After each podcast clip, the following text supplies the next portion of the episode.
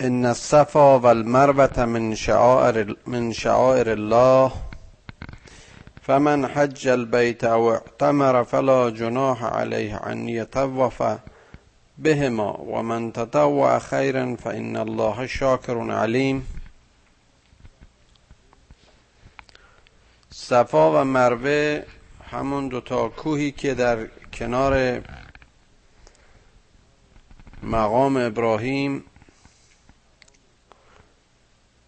و فاصله محل سعی.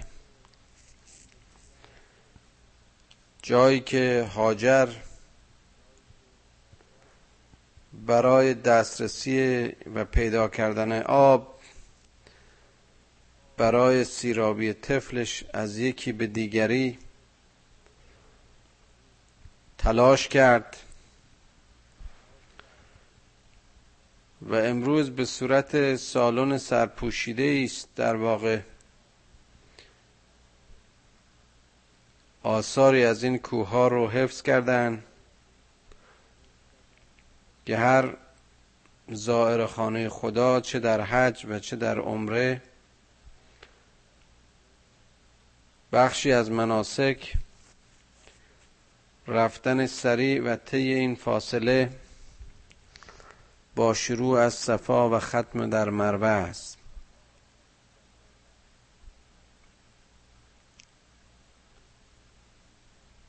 یک حاجی پس از تواف خانه کعبه و تواف کانون عشق و همونطور که قبلا اشاره کردم مرکز سقل هستی و خانه توحید. به سوی صفا متوجه میشه. و سیر و از صفا باز هم به معنی صافی و پاکی و صداقت و راستی آغاز می‌کنه. و عمل سعی رو انجام میده.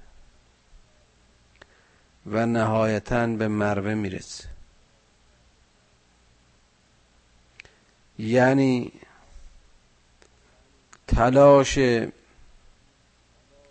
این مؤمن و این یا و یا این حاجی حرکتی است از نقطه پاکی و خلوص و صداقت و صفا تا رسیدن به مرحله مروه یا دوستی و مودت و آشتی و آشنایی.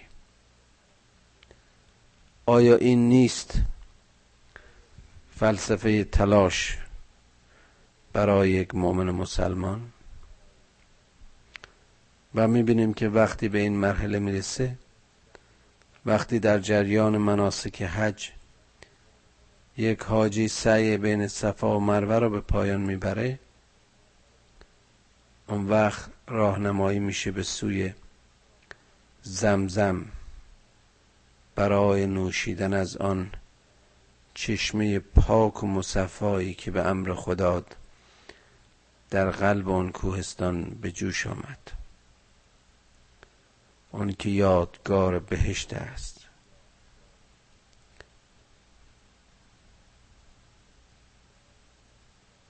این سعی از شاعر خداست. و هر کس که برای حج خانه خدا و یا عمره میره بر اوست که این عمل رو انجام بده. و چون بود پرستان قبل از اسلام بعضی بودهاشون رو این کوه ها قرار می‌دادن حجاج عبا داشتن از اینکه این عمل رو انجام بدن و این آیه نازل شد به اینکه تواف و سعی این کوه ها چیزی نیست که حج شما رو باطل کنه و این بخشی از مناسک شماست. و من تطوع خیرا فان الله شاکر علیم و کسی که با نیت خیر و برای کسب خیر این سعی رو انجام میده این تلاشش از نظر خدا دیده میشه. خدایی که گذار و علیم است. ان الذين يكتمون ما انزلنا من البينات والهدى من بعد ما بيناه للناس في الكتاب اولئك يلعنهم الله و یلعنهم اللائنون اون کسانی که میپوشانند کتمان می‌کنند اون چیزی رو که خدا در کتابش واضح و روشن کرد و هدایت رو برای خلق فرستاد تا اون که مردم به وضوح در سایه توجه به آیات کتاب رهنمود حاصل کنند هدایت بشن. اون کسانی که این هدایت رو و این آیات رو کتمان می‌کنند کسانی هستند که خداوند اونها رو لعنت می‌کنه و همه لعنت کنندگان نیز چنین می‌کنن این لعنت به اون مفهوم لفظی و لغتی نیست که معمولا ما می‌فهمیم بلکه انسان لعنت شده انسانی است که از رحمت خدا محروم شده.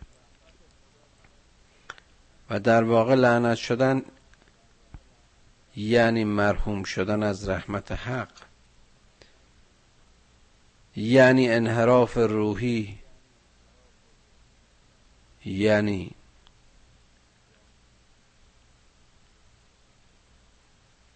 انحراف و سقوط از اون مرحله عالی انسانی به ذلت و پستی. کیا هستن اینا که یکتمون می‌کنن؟ دقیقا اینها کسانی هستند که آیات خدا را می‌دانن می‌شناسن اما کتمان می‌کنن.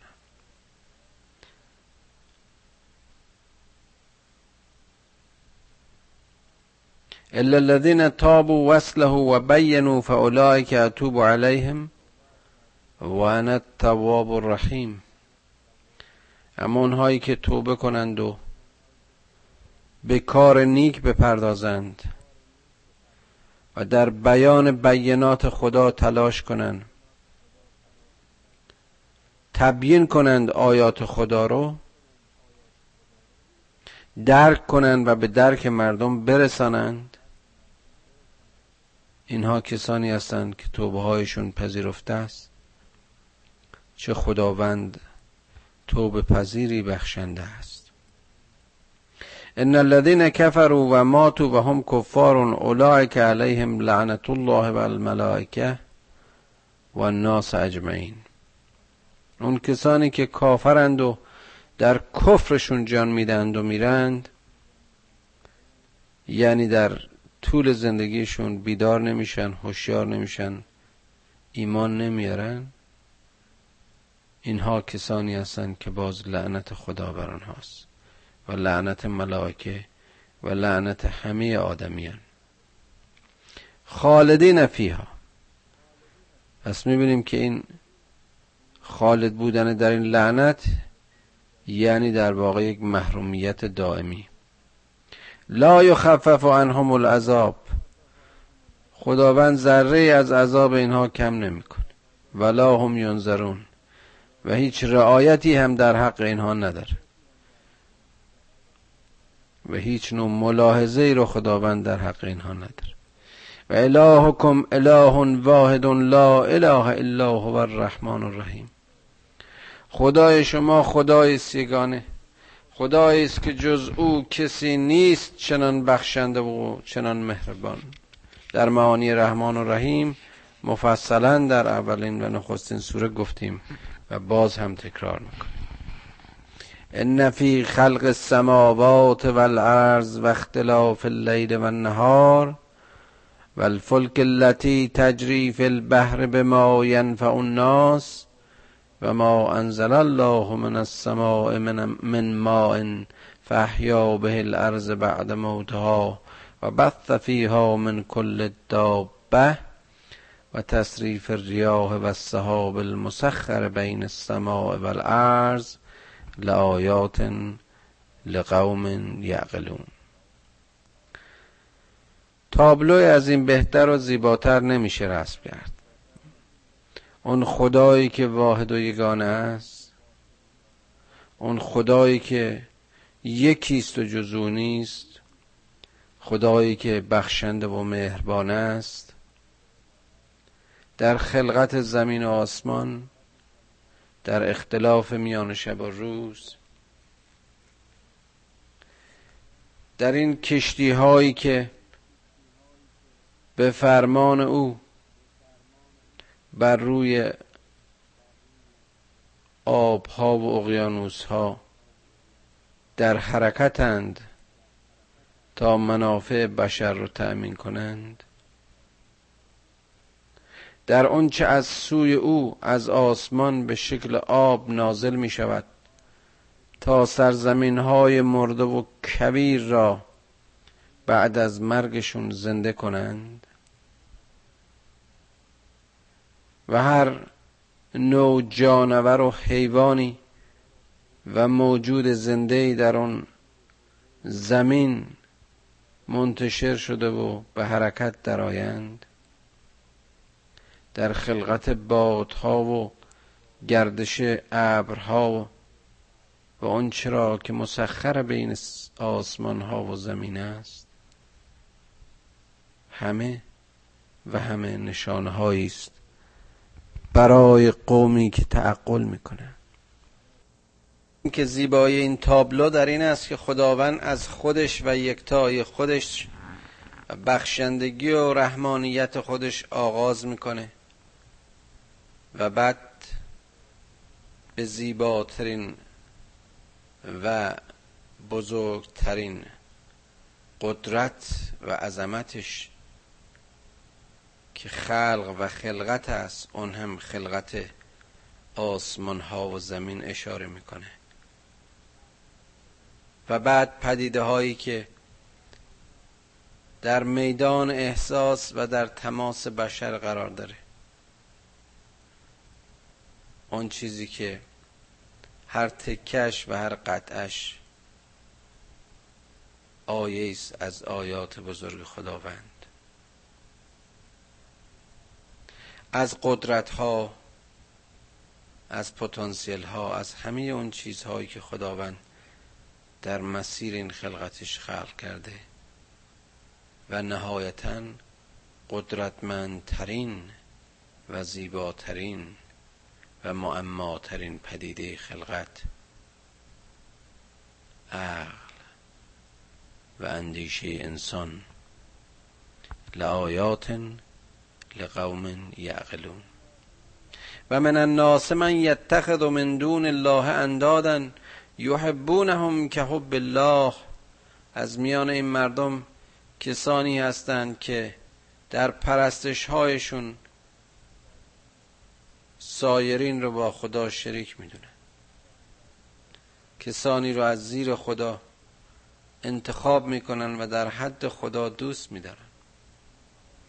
و الذین آمنوا اشد حبا لله اما اونهایی که ایمان دارن نهایت و شدت محبتشون برای خداست. ولو یر الذین ظلموا از یرون العذاب ان القوة لله جمیعا و ان الله شدید العقاب.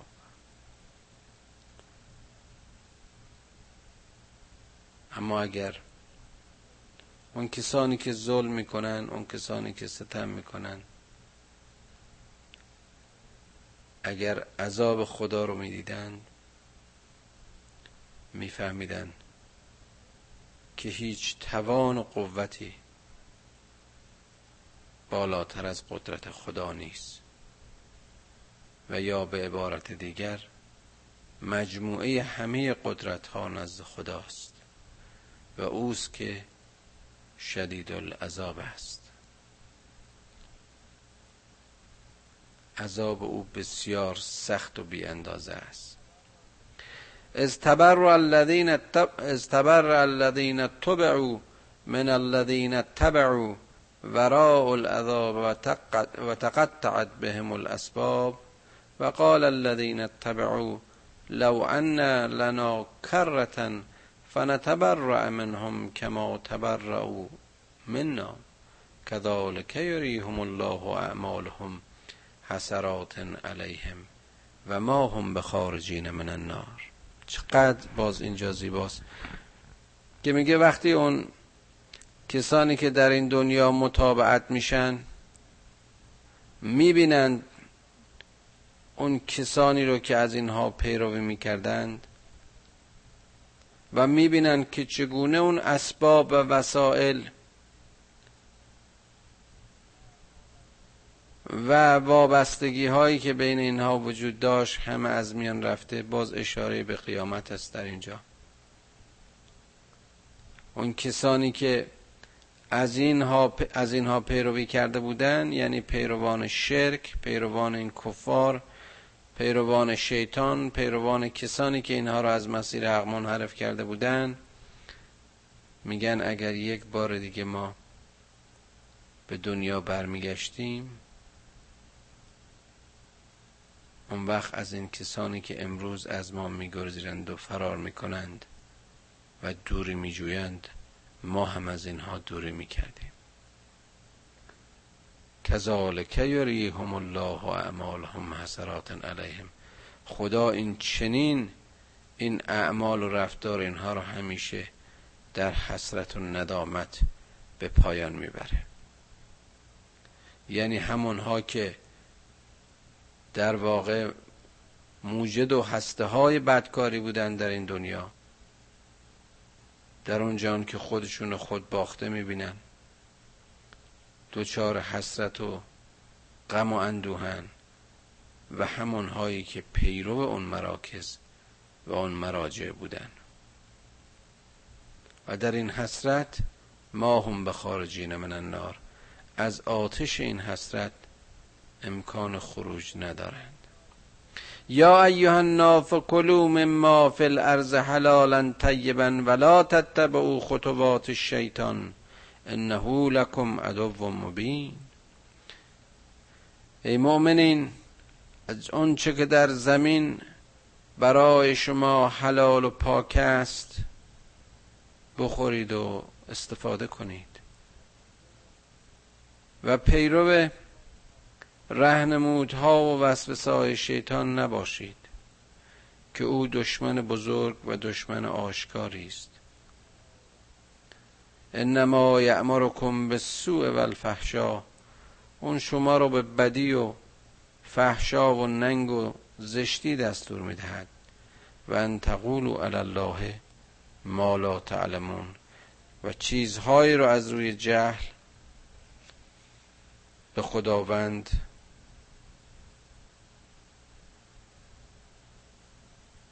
نسبت ندهید. کسانی که از امر شیطان و خطوات شیطان پیروی کنند او که انسانها را به سو و فحشا ام می‌کنه باعث میشه که از مسیر انحراف و کفر بشر چیزهایی رو به خدا نسبت بده در نتیجه این بیشناختی و نادانیش که آنها در شعن و حد خدا نیست.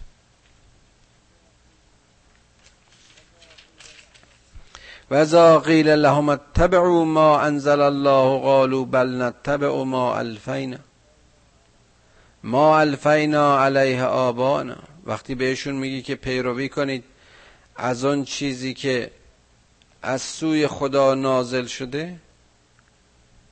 میگن ما پیروی نمی کنیم مگر از آن چیزی که بر آبای ما و اجداد ما نازل شده بود. اولو کان آباهم لا یعقلون شیئا ولا یهتدون. حتی اگر پدر جد اونها تعقلی چیزی اندیشه نداشتن و هدایت نشده بودن. و درباره مسئولیت فردی در درس گذشته با اشاره به همین آیات اشاره کردیم. چطور می‌تونن یه دی فقط به صرف اینکه می‌خوان رهرو راه اجدادشون باشه حتی اگر اونها مسیر غلطی رو داشتن چه انتظار هدایتی میشه از پیروی از اونها داشت؟ و مثل الذین کفروا کمثل الذی ینعق بما لا یسمع الا الدعا ما یسمع الا دعاء و نداء سم بکمون امیون فهم لا یعقلون کسانی که کف میورزند مثالشان به مثال اون کسانی است که فقط قادرند صدا را و صوت را به صورت ندایی بشنوند. اما کرند و گنگند و کورند و تعقل نمی کنند. یا ایها الذین آمنو کلوا من طیبات ما رزقناکم واشکروا لله ان کنتم ایاه تعبدون. اینجا یک کمی موضوع می‌بینیم که به نظر می‌رسه عوض میشه. اشاراتی است به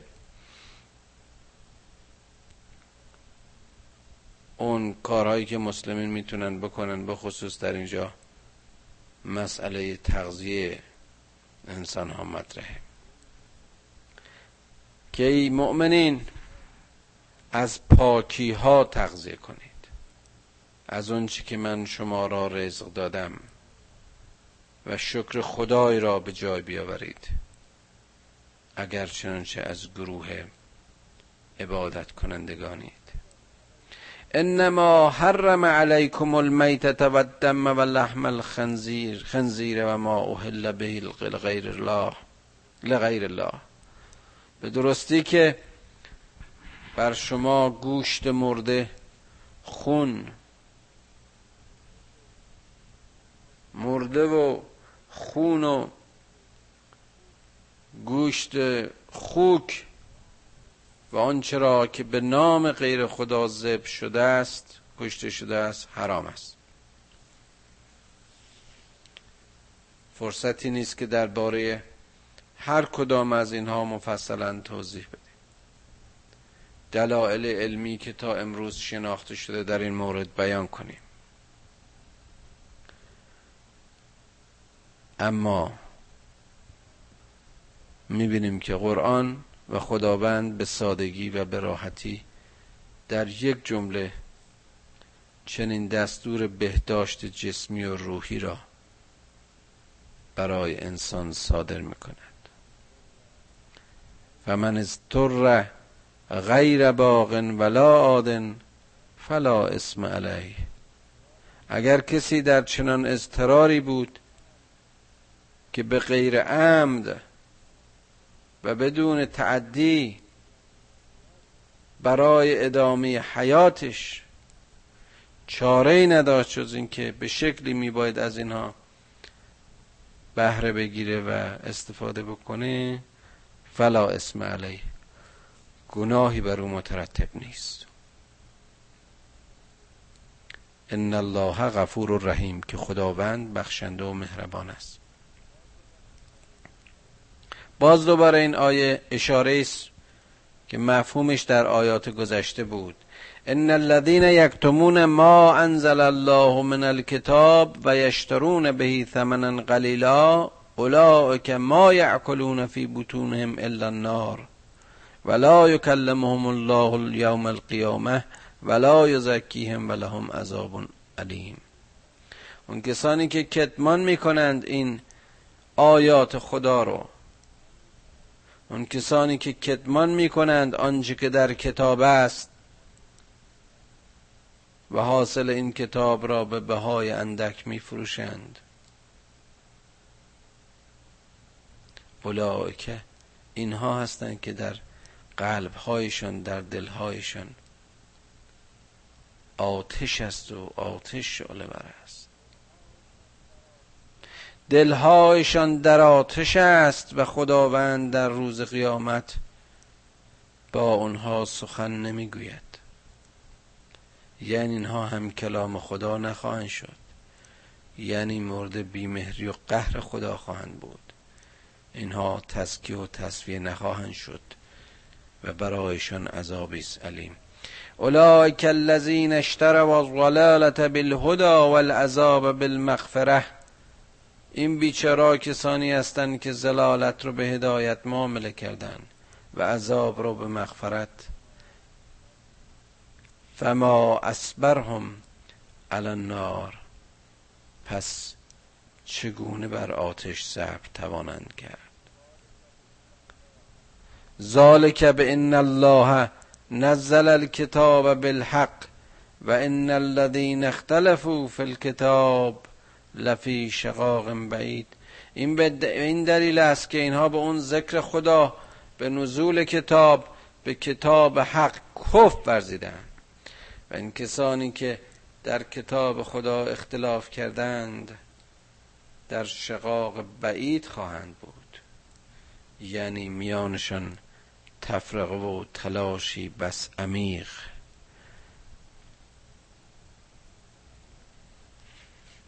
حک فرما خواهد بود. لیس البر ان تولوا وجوهکم قبل المشرق والمغرب ولكن البر من آمن آمن بالله واليوم الآخر والملائكة والكتاب والنبيين وآت المال على حبه ذوي القربى واليتامى والمساكين وابن السبيل والسائلين وفي الرقاب خیر و نیکویی به این نیست که شما چهرهایتون را به سوی مشرق و, و یا مغرب کنید. باز اینجا اشاره به همون تغییر قبله. و صرفا به شکل ظاهری نماز گذاشتن است. بلکه بر ایمان به خداست. ایمان به آخرت. ایمان به فرشتگان و کتب ایمان به رسولان. و فقط نه ایمان در مرحله اندیشه که ایمان در مرحله عمل. آت المال علا حبه ذوی قربا. دادن از اون مالی که بهش محبت داری به نزدیکان و دوستان و یتیمان و مساکین و درماندگان و گدایان و از افتادگان. درک هم نوعی انسان ها درک نیاز انسان های دیگر و در اختیار دادن از آنچه خدا به عنوان وسیله به ما داد برای دستگیری برای پر کردن چاله های اجتماعی. و اقام الصلاة و آت الزکات و الموفون به احتهم اذا آهدو و اقامه نماز و دادن زکات و وفا به عهدی که با هم پیبند بسته ما میبندیم. و صابرین فی البعصاء و الضراء و حین البعث و اون انسانهای مقاوم و با پشتکار و صبوری که در سختی ها و شدائد و در بهبه و عین بعث و در تنگی و تنگ دستی چنین صبر پیش دارند. اولئک الذین صدقوا. اونها هستند که به راستی صادقند و اولئک هم المتقون. و باز هم اونها هستند که تقوا پیشند. یا ایها الذین آمنوا کتب علیکم القصاص فی القتل. الحر بالحر والعبد بالعبد والانثى بالانثى ای اهل ایمان. بر شما قصاص قصاص در قتل حکم و ام شد که در مقابل یک آزاده آزاده دیگر و در مقابل یک بنده بنده دیگر و در مقابل یک زن زن دیگر را به مجازات برسانید. فمن افی له من اخیه فمن افی له من اخیه شیء فاتباع بالمعروف و عداء الیه به احسان ذالک تخفیف من ربکم و رحمت فمن اعتدا بعد ذالک فله عذاب علیم این آیات قصاص محدودیت های انتقام است. بسیار دقیق و زیبا. خداوند این حدود رو مشخص می‌کنه تا انسانهای بعد از زمان جاهلیت به رسم اونها در مقابل یک خون قبیله و طایفه و ملتی رو به خون نکشند. یعنی که حدود مجازات ها و حدود انتقام ها مشخص باشه. و باز هم نهایتا میگه و کسی که اوفی الله بخشش پیشه کرد اف پیشه کرد و پیروی از معروف کرد و عدا اون الیه به احسان و نیکو و نیکوکاری رو پیشه کرد و حتی یک قصاص رو به این ترتیب پیاده کرد. این تخفیف رو که از طرف خداست و از رحمت اوست رعایت داشته. اما کسی که بعد از همه این دستورات و حدودهای مشخص شده تعدی کرد ظلم کرد فمن اعتدا بعد ذالک فله عذاب علیم. برای او عذابی بسیار دردناک. ولکم فی القصاص حیات یا اولی الالباب لعلکم تتقون. ای اهل خرد در این قصاص برای شما زندگی نافته اگر تقوا پیشه کنید و یا شاید که تقوا پیشه کنید. کتب علیکم کتب علیکم اذا حضر احدکم الموت. ان ترک خیرا الوصیت للوالدین والاقربین بالمعروف حقا علی المتقین دیدیم که اونجا در اون آیات کوتاه و محکم حدود و روش قصاص را خداوند مشخص می کرد و در آیه بعدی نتیجه این قصاص و هدف بیان این احکام رو برای اونها که اهل لبن اهل مغزن اهل اندیشن برای اول الالباب بیان نمود و گفت که نتیجتا حاصل این قصاص برای ادامه حیات شما و پیش کردن تقوای شماست. و حالا به آیات ارث اشاره می‌کنه که باز هم کتب علیکم اذا حضر احدکم الموت. دستور داده شده که وقتی کسی از شما به مرگ نزدیک میشه وصیتی برای خودش به جا بگذاره. برای والدینش برای نزدیکانش. امری به معروف و حقی که در شعن متقین است. فمن بدله بعد ما سمعه فانما اثمه علی الذین یبدلونه اگر کسی پس از این وصیت این وصیت کننده رو به شکلی تحریف کنه و یا عوض کنه اون وقت گناه به گردن کسانی است که این تغییر و تبدیلات رو انجام دادن. ان الله سمیع علیم. که خداوند شنونده و داناست. فمن خاف من موس جنفا او اسما فصلح بینهم فلا اسم علیه. ان الله غفور رحیم. گاهی وصیت به صورت وصیت لفظی است. و خداوند بیان می‌کنه که اگر محتوای وصیت چنان بود که اون کسی که قرار است این وصیت رو به اجرا دراره به این رو و یا حتی وصیت مکتوبه بر او گناهی نیست به اینکه حتی توصیه شده به اینکه او تلاش کنه اولا برای اینکه در زندگی اون وصیت کننده اگر آسیبی اگر زیانی اگر اتفاق بعدی ممکنه در نتیجه پیاده کردن خواهش ها و درخواست های او در وصیتش به وجود بیاد با متقاعد کردن اون اون رو اصلاح کنه.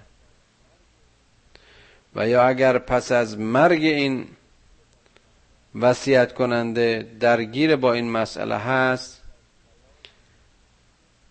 قبل از بیان اون می‌تونه به شکلی از نتیجه اون چیزی که به خیال خودش فکر می‌کنه ممکن است که اختلاف و نزاع و دعوایی پیش بیاره باز هم بین اون باقی مانده ها.